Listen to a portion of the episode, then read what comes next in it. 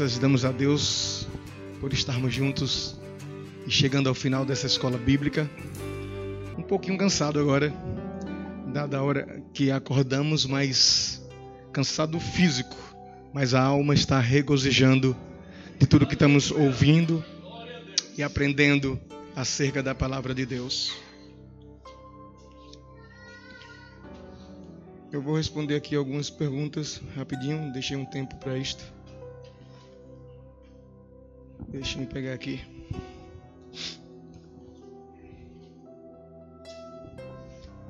Porque o anjo não está, porque o anjo não, porque o anjo não está no registro, porque o anjo não aparece no registro em algumas Bíblias.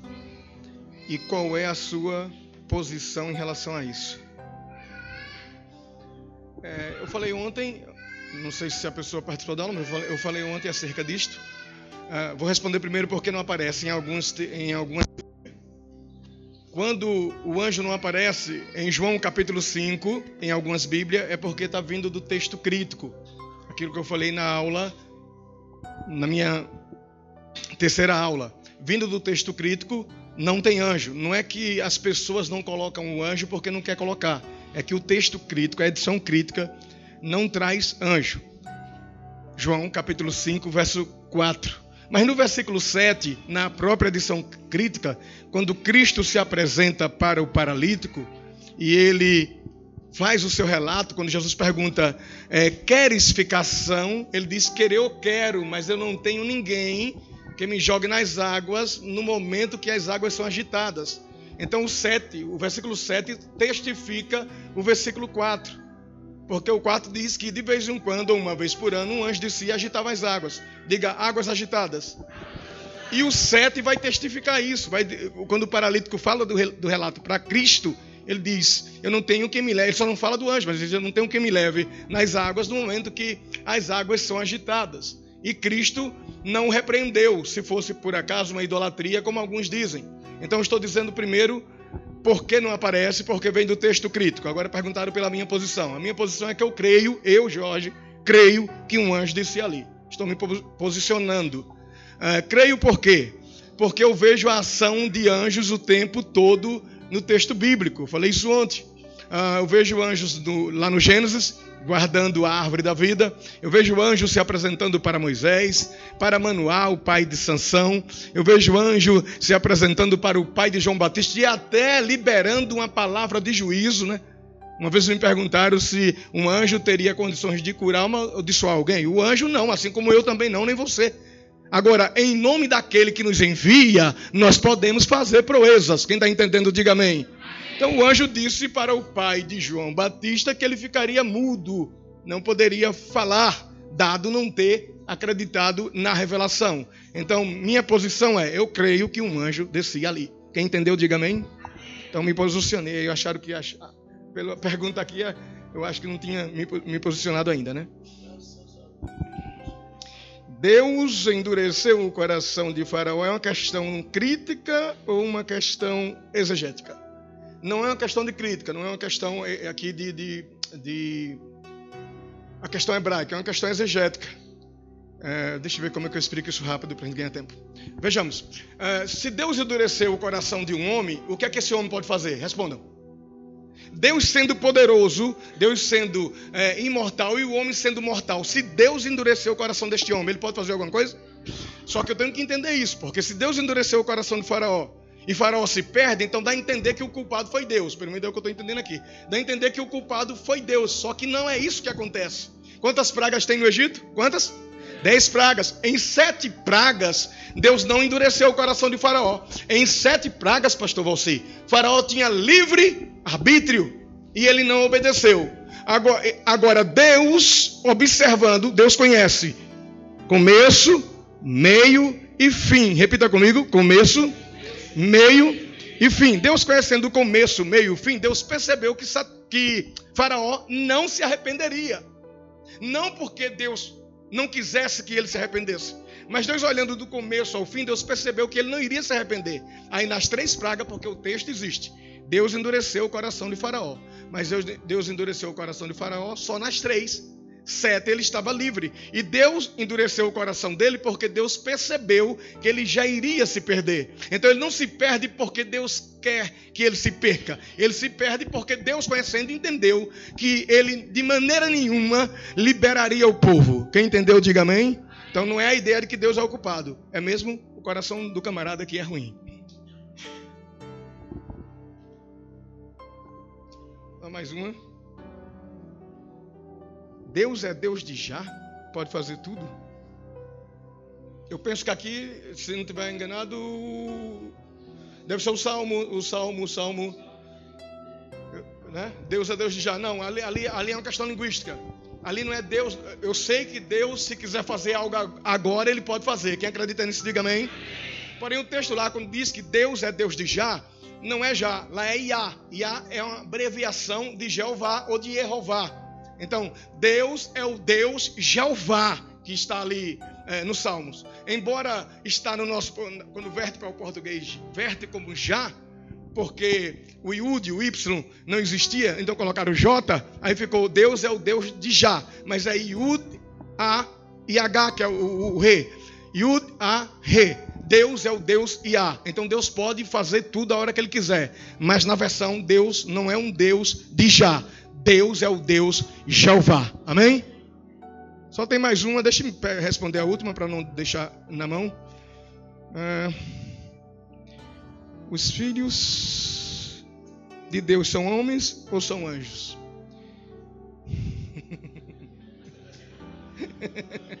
Todo mundo parece que gostou aqui, hein? Aí. É? É, mas eu vou, vou, vou, só quebrar aqui. Todo mundo aqui parece que gostou. Não. Ali são homens. Não dá para explicar da forma que, que queria explicar, porque levaria aqui uns 50 minutos para poder explicar exatamente, mas eu posso dar, é, ler o texto só para mostrar que a ideia é errada. Abre aí. Bíblia, Gênesis capítulo 6. Gênesis capítulo de número 6. Eu acho que é o versículo de número 4. Gênesis 6 e 4. É, 6 e 4. Vamos lá. 6 e 4, é isso mesmo. O Gênesis 6 e 1. Deixa eu, deixa eu treinar um pouquinho o hebraico. Como o pastor treinou aí o inglês, vou treinar um pouquinho o hebraico. Diz assim: Vai reu binei ha Elohim, et benot haada, kitovot renan, vai kehu mikol hashem, nashe baharu. É, viram as, as, os filhos de Deus que as filhas dos homens eram formosas, das quais tomaram para si mulheres e adentraram a elas. A ideia, a ideia errada é que esses filhos de Deus, sendo anjos, tendo relação com os seres humanos, nasceu gigantes. O que estão tentando defender quando pensam dessa forma é que o, o nascimento desses gigantes vem por causa dessa união de um anjo e no caso aqui, filhos de Deus não podia ser filho de Deus, teria que ser anjos, anjos caídos, se fosse o caso, que não é, é, de um anjo tendo relação com um humano. Só que o versículo 4 mata a questão. Veja o 4. Versículo 4. Havia naqueles dias o que havia? Na terra. E também, então não é a união que traz gigante. Já havia gigantes. Então não é a união dos filhos de Deus com as filhas dos homens que traz gigantes. Então essa união aqui, os filhos de Deus são os filhos de Sete e as filhas dos homens são as filhas de Caim. Ok? Duas gerações que existem no Gênesis. Uma piedosa, né? Exatamente. Mas em relação aos filhos de Deus que apresenta para Deus de Jó, ali são anjos. Ali são anjos. É bom aí explicar sobre essa questão. O gigante com físico e o gigante com força. Ok. Gigantes que aparecem aqui se você continuar lendo, os homens valentes de fama. Gigantes aqui é os bárbaros que chegavam e conquistavam o que eles queriam. Não é gigante como Golias. Eu não estou dizendo que não existe gigante. Quem está me ouvindo, diga amém. Eu não posso dizer que não existe gigante, porque Golias é um gigante, né? É um gigante. Não da forma que eles pintam aí, né? O gigantão grandão, não. Mas ele tinha 3 metros, quase 4 metros de altura. E gigantes aqui no texto de Gênesis é, foi vertido da Septuaginta para. Foi quando traduziu do, do grego, é, o texto hebraico, traduziu para o grego, Septuaginta, e do grego para o latim. Aí o latim trouxe gigantes para o texto de Gênesis, que nesse caso aqui não é gigante, são homens valentes. Quem entendeu, diga amém. A pergunta dele também é interessante porque a frase aparece lá no texto de Jó. A frase hebraica é Binei, ou Vanei, desculpa, Vanei Ha Elohim. Vanei Ha Elohim é os filhos de Deus, que aparece em Gênesis, diga Gênesis. Aparece em Jó capítulo 1, verso 6, diga Jó. Aparece também em Jó capítulo 2, verso 1. Binei Elohim. Aparece em Daniel capítulo 5, se não falha a memória, versículo 23, que ali aparece numa forma aramaica. E a palavra aramaica é, para filho não é como hebraico, hebraico é bem e aramaico é bar. Por isso que Jesus dizia Simão Bar Jonas, ele estava falando em aramaico e não em hebraico. Quando ele diz Simão Bar Jonas, ele estava dizendo Simão, filho de Jonas. Então lá em Daniel, com essa diferença, aparece Bar Elohim quando o rei Nabucodonosor mandou colocar os três jovens na fornalha, fornalha, e de longe ele olhou e disse: Eu coloquei três, mas vejo quatro. E o quarto homem é semelhante a Bar Elohim, ao filho dos deuses. E ali está deuses, não foi erro também de tradução, ali é realmente é deuses mesmo embora a palavra Elohim, Elohim pode ser traduzida no singular, no caso de Bereshit bara Elohim, Gênesis capítulo 1, verso 1. Nesse caso do aramaico de Daniel, foi traduzido como deuses, porque Elohim pode ser Deus, pode ser deuses e pode ser Senhor. Os judeus não usam o termo Elohim diretamente para Deus, eles usam Adonai e não pronunciam. Para não pronunciar, eles usam então Hashem, que é o nome. Respondendo então, em Gênesis capítulo, em Jó capítulo 1, verso 6, é anjos. Diga anjos. Agora a pergunta é, por que em Jó? Agora já entrei aqui, ó. Eu tenho que terminar. Por que em Jó sendo anjo, em Jó capítulo 1, verso 6, sendo anjo, e a frase é a mesma, por que em Gênesis capítulo 6, verso 4, é? 6, verso 5? Por favor, veja aí para não cometermos erro. Não, é, os filhos de Deus, é um, é um, é um, né? Gênesis 6 e 1. E vim. Hã? Gênesis 6, 6, 2, obrigado. Então, se em Jó, capítulo 1, verso 6, a frase Vanei Ha Elohim é aplicada para anjos, porque a mesma frase, na, na mesma estrutura gramatical, não pode ser aplicada para anjos em Gênesis, capítulo 1, verso 2. E eu explico por quê. Porque não se interpreta um ter, uma frase é, com base na frase, sim com base no contexto onde ela está inserido. Por exemplo, a palavra frango pode ter vários sentidos. Deixa eu dar um exemplo. Se eu disser eu e o pastor Valci, olha, fomos na casa do pastor Josué e a irmã Inês, hã? Olha aí, ó. Preparou um frango e nós sentamos à mesa e comemos o frango. Quem entendeu, diga amém. Comer frango é comer esse, essa ave, mas a, me, a mesma palavra em contexto diferente. Eu e o pastor Valci fomos até o campo de futebol e o goleiro do Benfica comeu um frango. Aí frango não é ave, é um gol fácil. Então a palavra frango é a mesma, mas dependendo do contexto, ela tem vários significados. Quem está entendendo, diga amém. É hermenêutica. Agora explicando, voltando ao assunto. É, na gramática, é, pegando a gramática Vanei Ha Elohim, que a frase é a mesma, em Gênesis, eu vou começar por Jó. Em Jó capítulo 1, verso 6, o lugar onde a frase está inserida, e vindo um dia em que os filhos de Deus estavam reunidos, veio também Satanás entre eles. Não é na terra, é em um lugar no céu, ou seja, entre o céu e a terra. Dá para colocar um homem ali? Não, então não pode ser homens, tem que ser anjos. Vamos para frente. Em Jó capítulo 2, verso 1, só repete a história. É, é o, o, episódio é diferente, mas o lugar é o mesmo. Não dá para, para colocar homem. Também é anjos. Em Daniel capítulo 5, verso 23, se não me falha a memória, quando o rei disse: Eu estou vendo quatro homens, e o quarto é semelhante ao filho dos deuses, eu não tenho como colocar mais um homem ali, porque já tinha sido colocado três. Quem foi levar eles para jogá-los na fornalha se queimou. Então, o quarto homem ali tem que ser no mínimo um anjo, uma, um anjo teofânico, ou seja, uma representatividade do próprio Cristo ali. Por isso que ele disse: Eu vejo o quarto que é semelhante ao filho dos deuses. Se eu tivesse lá, eu só dizia: Não, meu filho, você errou, não é filho dos deuses, é filho de Deus. Quem entendeu, diga amém.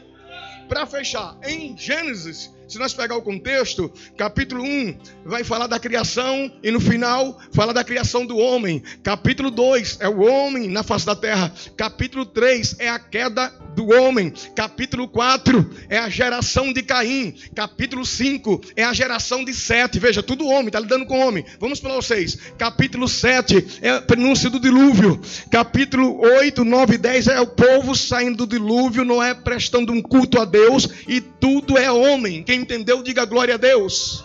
Voltamos para o 6. O começo do capítulo 6, verso 1. Põe aí Gênesis 6 e 1, por favor. Começo do capítulo 6, verso 1, diz assim: E aconteceu que, como, quem é que está se multiplicando? Veja, é homens ou anjos? Então é só pegar o contexto. E aconteceu o quê? Como os homens começaram a se multiplicar sobre a face da terra, e lhe nasceram filhas, viram os filhos de Deus. Quando Caim matou Abel, ele sai da presença do Senhor e vai para um determinado lugar que a Bíblia chama de terra de Nod. Mas quando Eva tem um filho por nome de Sete, ela exalta ao Senhor dizendo: Deus me deu outro filho no lugar de Abel, porquanto Caim o matou. E, o nome dele é Sete. Esse Sete tem um filho por nome de Enos. E quando Enos nasce, há um louvor dizendo: Agora voltou-se a adorar o nome do Senhor. Começou de adoração de novo, daí a cunha, os filhos de Deus. Porque eu tenho duas gerações. Diga geração de Caim. Diga geração de Sete. A geração de Caim se preocupa com o ferro, com o cobre, com o bronze, fazem armas e conquistam à força tudo que eles quiserem. E a geração de Sete adora o nome do Senhor. Daí filhos de Deus, daí filhas dos homens. Amém? Eu creio que ficou explicado. Jesus Cristo. Eu confesso que de outra vez eu olho as, as, a, a pergunta primeiro. Aleluia.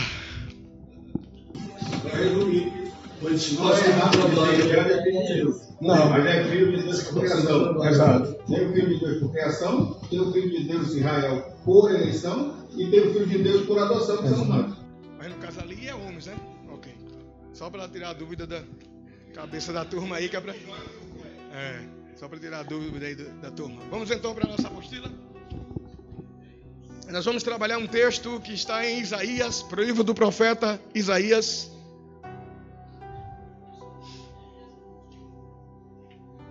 Profeta maior, profeta Isaías, capítulo de número 7 e o versículo de número 14. Isaías capítulo 7, verso 14. Diz assim a palavra de Deus: Portanto, o mesmo Senhor vos dará um sinal. Eis que a virgem conceberá e dará à luz um filho, e o chamará e chamará o seu nome Emanuel. Geralmente nós olhamos para esse texto, isolamos esse versículo, atribuímos ao nascimento miraculoso de Cristo através de Maria. E isso não é errado. Mas nós fazemos nós isolamos o texto e aplicamos para Cristo. Os judeus ortodoxos, e existe N vídeos na internet, e tem muito crente com cabeça perturbada. Eu digo porque me ligam, me mandam mensagem, por isso que eu digo. Com cabeça perturbada, que não vem em escola, que não quer estudar, mas quer ver vídeo. E vão ver esses judeus, ou, ou, ou essa. É sério. Não querem vir à escola, não querem estudar. Eu, eu, graças a Deus, tenho um grupo que gosta de estudar. Eu não vamos levantar, não mandar levantar a mão, não. Só vocês vão ver aí. Um grupo muito lindo aí. Estão aí. Dá um glória aí, gente. Só o glória, não é? Só o glória. Então, as pessoas não querem estudar, mas querem pesquisar. Não é que eu sou contra a internet, não. Tem coisa boa na internet. Agora, tem que saber o que ver. Então, os judeus dizem o seguinte: dizem que esse texto não pode ser aplicado para Cristo. Aí eles vão argumentar o porquê. E a argumentação começa exatamente onde tem que começar, no capítulo 7. Nós só lemos o capítulo, o versículo 14. Vamos lá para o 7 todo mundo. 7, 1 do livro de Isaías. Diz assim: Sucedeu, pois, nos dias de Acais, filho de Jotão, filho de Uzias, rei de Judá, que Rezim, rei da Síria, e Peca, filho de Malias, rei de Israel, subiram a Jerusalém para pelejarem contra ela, mas nada puderam contra ela. Versículo 2: E deram aviso à casa de Davi, dizendo: A Síria fez aliança com Efraim Então se moveu o seu coração e o coração do seu povo, como se movem as árvores dos bosques com o vento. Versículo 3: Então disse o Senhor a Isaías: Quem está falando com Isaías? Senhor, agora tu e teu filho, Sear Jazub, sai ao encontro de Acais, ao fim do canal do tanque superior, no caminho do campo do lavadeiro. Versículo 4: E diz-lhe: Acautela-te e aquieta-te, não temas, nem se desanime o teu coração por causa destes dois pedaços de tições. Isso é o que Deus está falando. Essas duas nações que estão vindo contra, contra ti é dois pedaços de tições. É, fumegantes, por causa do ardor da ira de Rezim, da Síria, e do filho de Ramalias. Porquanto a Síria teve contra ti maligno conselho contra Efraim com o filho de Remalias, dizendo: Vamos subir contra Judá, molestemo-lo e repartemo-lo entre, entre nós, e façamos reinar no meio dele o filho de Tebeal. Eles se reuniram, duas nações, a gente sobe lá, vence Judá e coloca lá um, um, um, boneco, né? Uma pessoa mandada que a gente vai mandar ele fazer o que quiser. Ele vai governar, mas vai governar segundo a nossa vontade. Versículo 7. Assim diz, o, assim diz o Senhor Deus: Isto não subsistirá, nem tampouco acontecerá. Porém, a cabeça da Síria será Damasco, e a cabeça de Damasco, Rezim e dentro de 65 anos Efraim será quebrantado e deixará de ser povo. Entretanto, a cabeça de Efraim será Samaria, e a cabeça de Samaria, o filho de Remalias. Se não o credes, certamente não há vez de permanecer. E continuou o Senhor a falar com o rei Acais, dizendo: Pede para ti ao Senhor teu Deus um sinal. Pede-o Aí Deus diz: Pede em cima no céu ou embaixo na terra, e eu te mostrarei. Mas esse rei é um rei perverso. E ele não pede o sinal, não é porque não quer, não, é porque não quer mudança. Ele sabia que se ele pedisse o sinal, Deus daria. Então ele dá uma de humildezinho e diz: Eu não vou tentar o Senhor, mas não tem nada a ver, isso aqui é uma ironia. Ele não pede o sinal, porque Deus está usando o profeta Isaías dizendo: Pede-me o sinal, se em cima no céu, se embaixo na terra, onde tu quiseres, eu te dou sinal. Aí ele diz: Eu não vou tentar o Senhor pedindo um sinal. Então Isaías, que está falando com ele, dá as costas para ele e vira-se para o povo. E agora Isaías diz: Então eu mesmo vos darei um sinal. Volta novamente para ele e diz: Eis que a virgem conceberá e dará à luz um filho. É o versículo que nós lemos. Só que o problema não está aí, está no versículo 8 que vem agora, é do versículo 15. E antes que este menino saiba discernir entre o bem e o mal, ele vai comer manteiga e mel. E antes que ele saiba discernir entre o bem e o mal, eu te darei a vitória contra essas duas nações. Se o menino é Cristo, o rei não teve vitória. Por causa do tempo na história do rei, desse acontecimento da guerra de Judá, para Cristo, que vai nascer lá no Novo Testamento. Se o menino não é Cristo, então a profecia não é para ele, isso é o judeu argumentando. A profecia é para uma virgem que está ali, porque o texto hebraico diz Ha-al-mar. E Ha é o artigo definido. Embora que em nossas versões está uma virgem, no texto hebraico está a virgem. Então Isaías, sem medo e sem sombra de dúvida, está profetizando para uma virgem ali pegando a palavra alma, mas o judeu vai argumentar como Betulá, eu já explico já. Então ele diz: Eis que a virgem conceberá e dará à luz um filho, e antes que este menino saiba discernir entre o bem e o mal, eu te livrarei. Então os crentes ficam com um problema, um problema aqui para resolver, porque o menino está ali. Se o menino for Cristo, o rei, o rei, não poderia ter vitória, porque passaria do tempo de vida do rei. E se o menino não é Cristo, como atribuir a Cristo? Quem entendeu o raciocínio até aqui, diga amém. Sem falar no termo hebraico. Isaías colocou Ha-Alma. E os judeus dizem que é um erro porque a palavra virgem em hebraico é Betulá. Então tem duas palavras, Alma e Betulá. No texto de Isaías está Almar. Mas todo judeu, e isso não é só o judeu, ou seja, qualquer dicionário que você pegar, a palavra virgem não é alma, é betulá.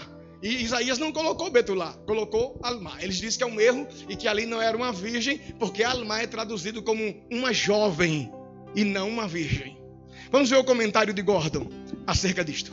Está na página 39, que diz assim: O Dr. Gordon, arqueólogo e hebraísta, no seu livro Ugarit, literatura, ou seja, literatura do Ugarítico, de 1949, ele diz o seguinte: relata que foram encontrados tablets de barro na cidade de Ugari, que o termo alma é usado em paralelismo com betulá e ambos significam virgem. Então aqui nós já temos uma prova que alma pode ser traduzido como betulá. Embora na maioria dos casos alma, alma é uma jovem, uma jovem, diga assim, moça jovem. E betulá é virgem. Quando o termo, quando o termo hebraico quer falar de virgem, usa mesmo betulá. A pergunta é: quando os tradutores da Septuaginta traduziram, eles não sabiam o que estava traduzindo? Claro que sabia. E eles traduzem para o grego como paternos, que é a especialidade do pastor aí, que é também virgem. Então não foi um erro de tradução. Isaías sabia o que estava colocando ali. Vamos ver alguma passagem onde nós vamos comparar a palavra alma com Betulá. Vejamos aqui em Gênesis capítulo 24, versículo 43, na página 38, diz assim: Eis que estou junto à fonte da água. Seja, pois, que a donzela Alma, ou Ra Alma, que saí para tirar água, e a qual eu disser: Peço-te, dai-me um pouco de água do teu cântaro. Gênesis 24, 43. Aqui o termo Alma é inclusive traduzido como donzela, ou seja, jovem virgem. Veja outra referência no livro de Cânticos, ou seja, Cantares, Salomão. Diz assim: suave, suave é o aroma dos teus ungüentos, como um unguento derramado é o teu nome. Por isso, as virgens, ha, almot, porque aqui está no plural, plural é, é, feminino, te amam. Então, virgens, a palavra ha, alma ou ha, almot, sendo usada para traduzir como virgem. Diga jovem. O, o hebraísta Gesênio e o Strong, eles vão dizer o seguinte: que pode ser traduzido como jovem, sim. Porém, essa jovem nunca está fora do contexto de virgem. Por quê? Nós não estamos falando da nossa cultura.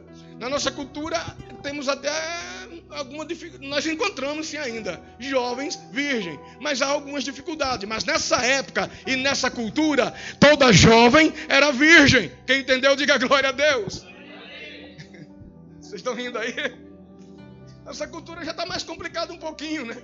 Está complicado, mas Deus vai dando graça. Deus vai tendo misericórdia e vai dando graça. Agora vamos lá. Entendendo o termo, então Isaías usou almar. Sim, usou almar como jovem, mas o grego traduziu como virgem. Então é virgem. Amém? Agora tem o problema da profecia.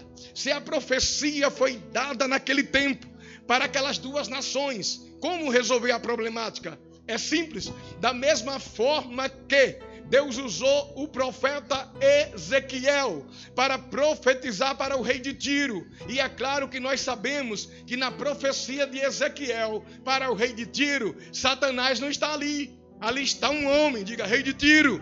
Não é Satanás, é o rei de Tiro. Porém, as características, Deus estava procurando na terra um homem que ele pudesse se usar como tipo para deixar uma mensagem para a igreja. Então, a profecia de do profeta Ezequiel para o rei de Tiro tem duas vertentes. É chamado de projeção profética. Repita comigo: projeção profética, que a profecia ela vale agora para aqui, mas também ela tem um sentido que vai se estender lá na frente. A mesma coisa é aqui, quando o profeta Isaías se direciona para a moça que estava ali, alguém disse talvez fosse é, da família real, é uma moça que está ali mesmo, está dizendo: Eis que a virgem, não pode ser a virgem, tem que ser a virgem ali mesmo, que está próximo dele, conceberá e dará à luz um filho.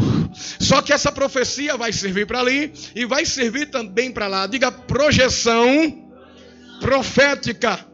Mas ainda tem um problema. E antes que este menino, antes que este menino saiba discernir entre o bem e o mal, eu te darei a vitória. A pergunta é: quem é o menino. Voltamos no capítulo 7 para o versículo de número 3. Vamos saber quem é o menino. 7, 3. E então disse o Senhor a Isaías: Agora tu e teu filho será Jazub. Por que Isaías teria que levar o menino dele? Veja o detalhe. Porque Isaías teria que levar o menino dele. Ele é um profeta do Senhor que foi profetizar e não precisaria levar seu filho. Mas o Senhor já sabia o que iria falar pela boca do profeta e mandou que o profeta levasse o menino. Diga o profeta e o seu filho. Então ouça agora a profecia. Quando o rei não quis pedir o sinal, Isaías então se voltou para o povo e disse: Eu mesmo, falando em primeira pessoa, como, fosse, como o Senhor falando na boca dele, eu mesmo vos darei o sinal. Volta para o rei e diz: Eis que a virgem, diga uma jovem, real, ou daquele tempo, eis que a virgem conceberá e dará luz um filho, diga luz a um filho Agora ele não vai falar do filho da virgem, ele vai se virar para o menino dele e vai dizer: "E antes que este menino, este menino não é o menino da virgem, é o menino dele". Nada mais, nada menos. Quem esclarece isso é Daniel Tove. E Gesenho.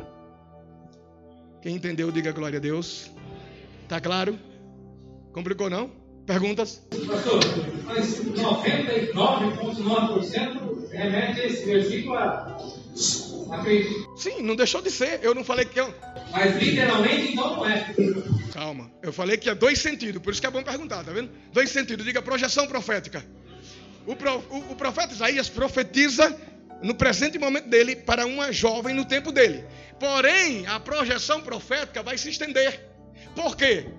Porque quando o profeta, ou melhor, o escritor, vai registrar o nascimento de Jesus Cristo, ele vai dizer: Eis que a Virgem, ele está dizendo, isso está se cumprindo para que se cumpra o que foi dito pelo profeta Isaías. Então ele está sabendo o que está dizendo. Ele está usando o texto de Isaías para dizer: o que está acontecendo aqui é o que foi dito pelo profeta Isaías: que a virgem conceberia e daria à luz um filho. Outra vertente que nós podemos usar, que eu considero muito forte, é quando o anjo, olha o anjo aí de novo, se apresenta para Maria e ele diz: Tu foste escolhida, sim, para dar à luz um filho. E, Maria quem diz: Como poderá acontecer isso? Haja vista que eu sou virgem. Maria dizendo: Eu sou virgem, ímen não rompido. Então está se cumprindo o que o profeta Isaías falou. Quem entendeu, diga glória a Deus.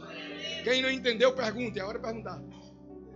É que é para você não sair com dúvida. É a mesma coisa de Abraão, Exato.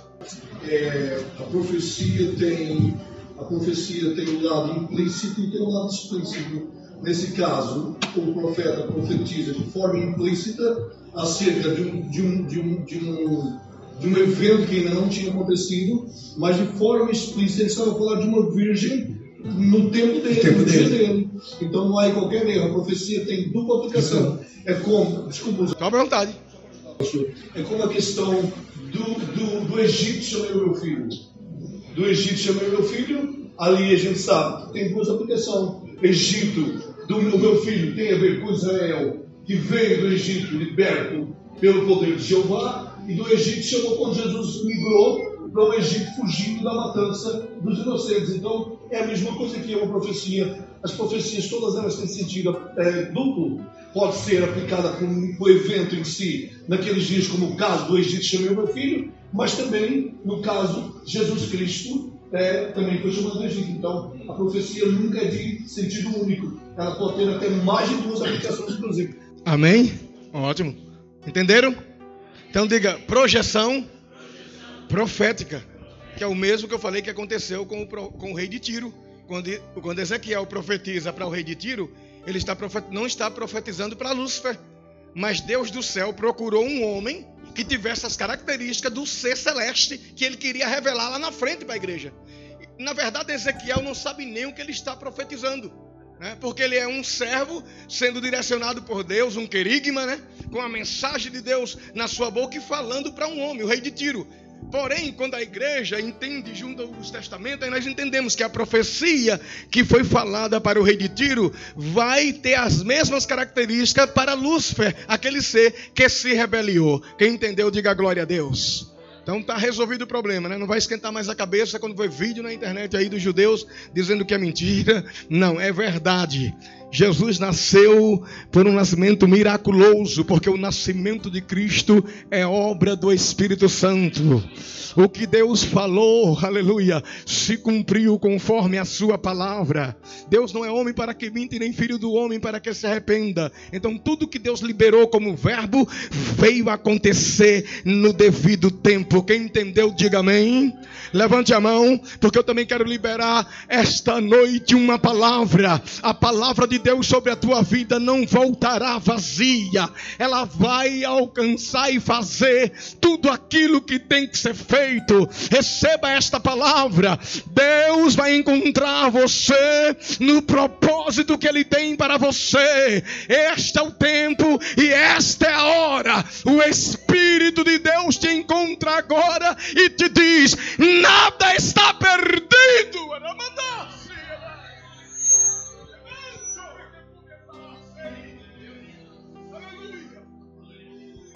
Glória. Oh, Espírito Santo. Oh, como é bom sentir a presença dEle. Eu creio cada dia mais, irmãos, porque os homens tentam desfazer da palavra, os homens tentam desfazer da verdade, mas quanto mais eles tentam, mais Deus nos revela a sua palavra. Deus nunca deixará seu povo sem a verdade. Deus cuidará de cada um de nós nesses dias. Estamos uns, nos dias maus de heresia, conforme disse nosso irmão. Sim, de muita hipocrisia, mas a igreja está preparada preparada, a igreja está pronta. Quem está entendendo isso, diga amém. Um aluno me disse assim, pastor, nesse, nesse mundo em que vivemos, de tanta mentira e de tanta hipocrisia. Se Jesus voltasse agora, o que seria? Eu disse: o que seria? A igreja de Cristo está preparada agora.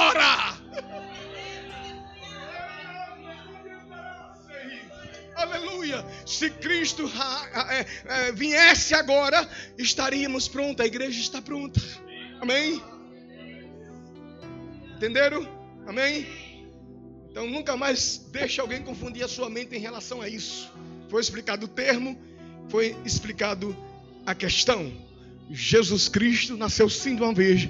E o profeta profetizou. E o escritor não errou quando disse: O que está acontecendo é para que se cumpra o que foi dito pelo profeta Isaías. Então ele está dando base, pegando a base do nascimento de Cristo com a profecia do profeta Isaías. E aquilo que parece obscuro não é obscuro, é só uma questão de entendimento em relação ao texto bíblico. Amém? Eu quero orar com vocês. Falta-me 11 minutos. E eu não vou abrir esse tópico aqui, do, do, esse último tópico, porque não vai dar para terminar se eu abrir. Então eu quero orar nesse momento. Eu tenho um tópicozinho só, que era: Eva teve ou não teve filhos no Éden?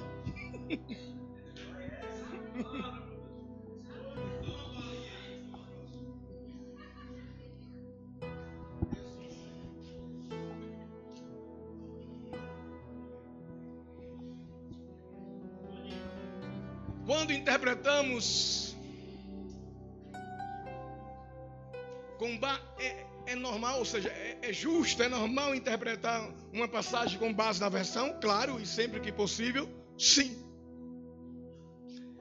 Mas quando interpretamos com base só na versão e pegamos o termo multiplicarei grandemente a tua conceição, Geralmente a ideia é que 0 mais 0 é 0 vezes 0, 0 vezes 0 ou 0 vezes nada é nada. Então, se multiplicou, se está multiplicando, tem que ter alguma coisa. Alguém que tiver o livro, leia, por favor, Gênesis. Capítulo de número 3, verso 19. Gênesis, capítulo 3. E o versículo. Não, desculpa. É, Gênesis, capítulo 3 e o versículo 16. Pode. diz assim: E a mulher disse: Multiplicarei grandemente a tua dor e a tua conceição. Com dor terás filhos, e o teu desejo será para o teu marido, e ele te dominará. Alguém? Leia, multiplicarei. Leia no livro. E a mulher disse: Terás de ter filho com custo e dor, Mudou agora. muito a afeição do teu marido, e este terá predomínio sobre ti. Então mudou. Multiplicarei uma coisa, terás de ter filho com dor é outra. A palavra hebraica é harbe e harbi. Pode sim ser usado o termo multiplicarei. Não, não colocará aí por colocar. É a mesma coisa do arrepender. é, Deus se arrepende, Deus não é homem para que minta, nem filho do homem para que se arrependa. E as nossas versões trouxe arrepender-se. Porém, na questão de linguística, eu falei que era inahem e era aplicado para Deus, não como que Deus se arrepende. Embora tivesse o verbo arrepender, mas Deus não se arrepende como se arrepende o homem. A tradução proposta para aqui é esta: Com dores terás de ter filho. Quem entendeu até aqui, diga amém. Se ela teve filhos no jardim, vamos supor que ela teve filhos no jardim. Eu vou argumentar aqui a, a- a- a posição que eu defendo. E eu respeito, né? a teologia é assim, eu respeito quem defende o contrário, mas eu vou colocar as minhas argumentações aqui. Falei da questão linguística. Arbe e arbi, a melhor tradução é essa: terás de ter filho com dores e não multiplicarei. Número um. Número dois, questão teológica. Se ela teve filhos no jardim, suponhamos que ela teve filho no jardim, no momento da sentença, os filhos não aparecem. Porque a sentença é para o homem, para a mulher e para quem mais? Serpente. E alguém vê até Lúcifer ali, embora a palavra Satã também não aparece ali. Mas embutido a gente sabe que ele está por ali. Né? Porque eu pego o texto do Apocalipse ele vai dizer a antiga serpente. Aí é aí que se aplica o ser espiritual ali. Então quem aparece ali, diga novo: o homem, a mulher e a serpente. Os filhos não aparecem. Então a sentença é para o homem e para a mulher e não para os filhos. Ora, pensando por esse ponto, então esses filhos foram eleitos, porque não há sentença para eles. Então eles seriam eleitos.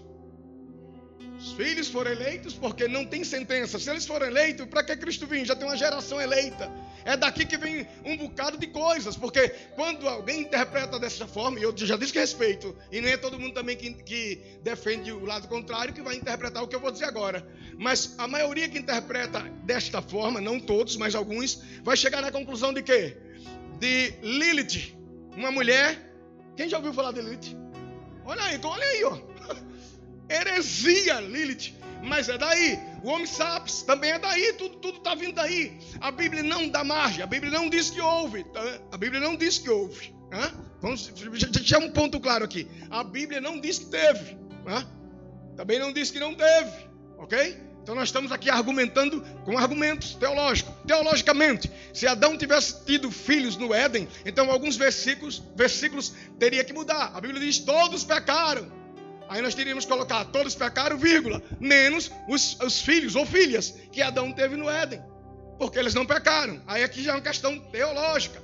Outra questão é, se Eva, eh, se Deus está dizendo que vai multiplicar as dores de Eva, multiplicar é porque já houve. Agora a pergunta é, como é que houve dor se não houve pecado? É um bocado de questão, mas é só para você ficar aí, pesquise, é só para deixar aí no ar, só para não deixar em branco a questão. Então é interessante pensar sobre isso. Veja o capítulo 4 de Gênesis, por favor, e por gentileza. Gênesis, capítulo de número 4. Gênesis, capítulo de número 4. Esse é o meu ponto, é o ponto que eu creio. Capítulo 4. Conheceu Adão a Eva, sua mulher, e ela concebeu e deu à luz a Caim. E disse: Alcancei do Senhor um homem. No meu ponto de vista, ela tem Caim, tem Abel e vai ter filhas. Diga filhas. As filhas não aparecem, mas no capítulo 5 vai dizer que Adão gerou muitas filhas. A tradução judaica diz que foi aproximadamente 65 a 73 filhos. E não é de assustar, não, irmão. Porque minha mãe teve 12. Né? E já tinha televisão. Nessa época aqui não tem televisão. Né? não é de assustar, não. Olha aí, olha aí. Olha aí. 16. Se apertar mais um pouquinho, sai 20 aí. Então observe. É também, né? ainda viveu 930 anos. Ó. E o homem hoje só vive em 100 e ainda tem 12. Hã? Então observe aqui uma coisa. O verbo conhecer. Observe. 4, verso 1. E conheceu Adão a Eva. 4, verso 25. Deixa eu ver se é isso mesmo. É. Veja o 25. E tornou a conhecer. Então observe, no capítulo 4, verso 1, ele conheceu. No capítulo 4, verso 25, ele tornou a conhecer. Esse é o meu ponto de interpretação. Se ele tivesse conhecido, aqui seria no 4, tornou a conhecer. E não conheceu. Quem entendeu, diga amém. Então, só para deixar aí para vocês, mas está bem explicada a apostila. Deus também pode multiplicar, multiplicar sem haver dores. Ora, Deus no capítulo 1 do livro de Gênesis, ele disse assim: Apareça as ervas do campo. E o texto diz: E assim foi.